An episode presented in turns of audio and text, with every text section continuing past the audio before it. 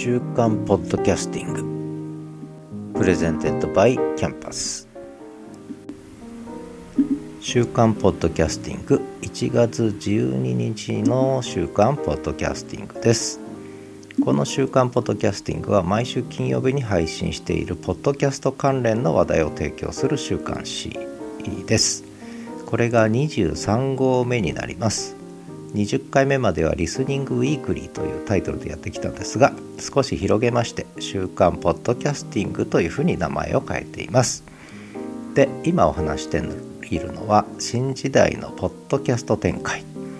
新時代のポッドキャスト展開というお話を今していて、文字から音声へとよく言われるし、私も言ってきたんですけれども、むしろそうではなくて文字と音声の時代だと、文字から音声へではなく文字と音声の時代に入ったんだと。で、そしてその背後にあるのは言葉の復権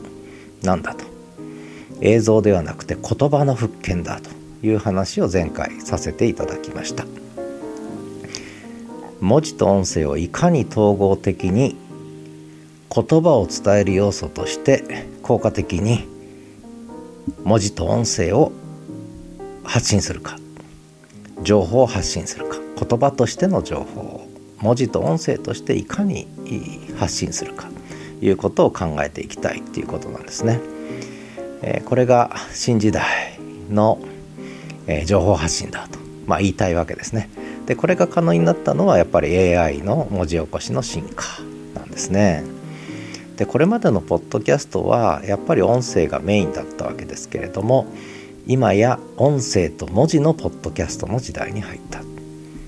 別の言い方すれば音声と文字の音声配信の時代に入ったって言い方をしてもいいと思います。で、私もいろいろ試みをさせていただいてるんですが、今週号のリスンニュース出ました。で、そこでガイドブック、ガイドページが作られました。で、これをもっと音声も入れたガイドページを作ってもいいんじゃないかという意見も、出てるわけですけれども、これ情報の伝え方ですよね。で、単に文字と視覚情報だけでリッスンさんがですねやる必要はないと。むしろ文字と視覚情報プラス音声情報、これを加えてもいいじゃないかと。で、この時に実はこの文字と視覚なしで音声だけでやる、これじゃやっぱダメなんですね。これではやっぱり伝わらない。結局文字と視覚情報が優位なんですね。つまりそこに音声情報がないままガイドページが作れるってことは、我々は知らず知らずのうちに無意識的に文字と視覚情報に頼ってるってことの証明だと思うんですね。だけどここに音声を加えていいじゃないかと、ポッドキャスティングサービスなんだからっていう、そういう話なんですね。これは我々のある意味ちょっと思い込みみたいなところね。ガイドページやっぱり音声じゃなくて文字と視覚情報っていう思い込みがあるね、いう話なんですね。で、結局文字情報はやっぱり視覚優位で、優位性を持つと。まず視覚で入る。で、そして耳からも入る。これがやっぱり最強だと思うんですね。で、言葉の伝え方は2通りあると。これ前回も話したんですが、これが目と耳ですね。目と耳以外から言葉を伝える方法はなかなかありません。例えば点字というね、触覚で伝えるとかいうのはあるんですが、基本的には目と耳で言葉を伝える、いうことですね。手話、あれも視覚情報ですよね。基本言葉を伝える形というのは視覚、目と、そして聴覚、耳なんですね。この2つの2大要素、この2つを抑えれば言葉はより深く伝えることができる。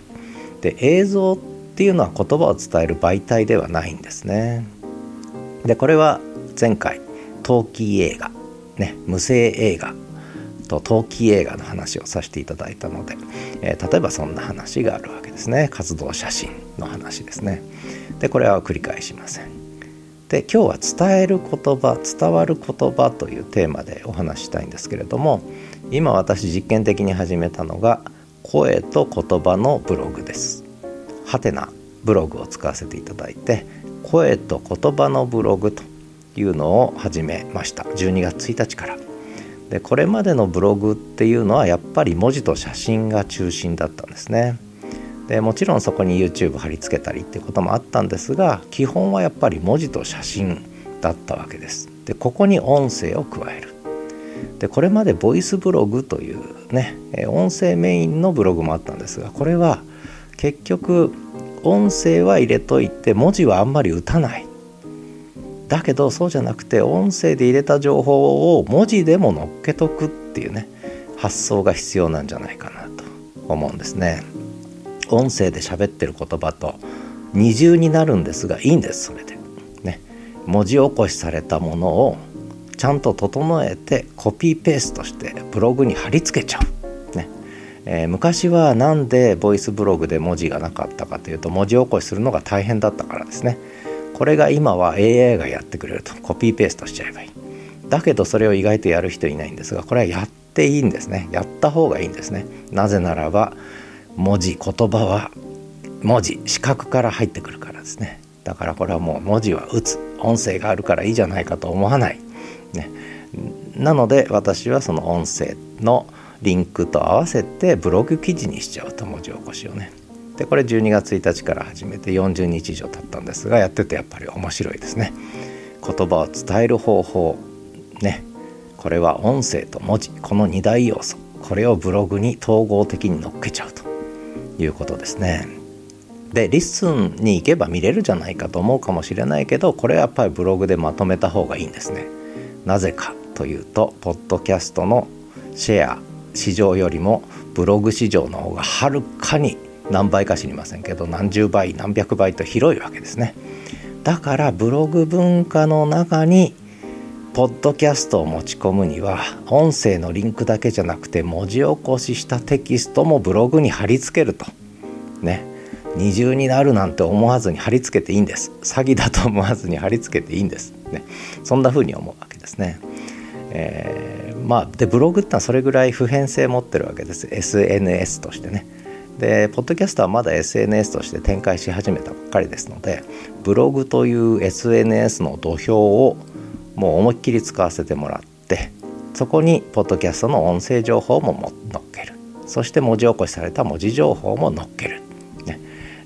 で音声で入力した文字記事を乗っけてしまうというね、こういうブログを声と言葉のブログというふうに名付けて始めて40日が経って、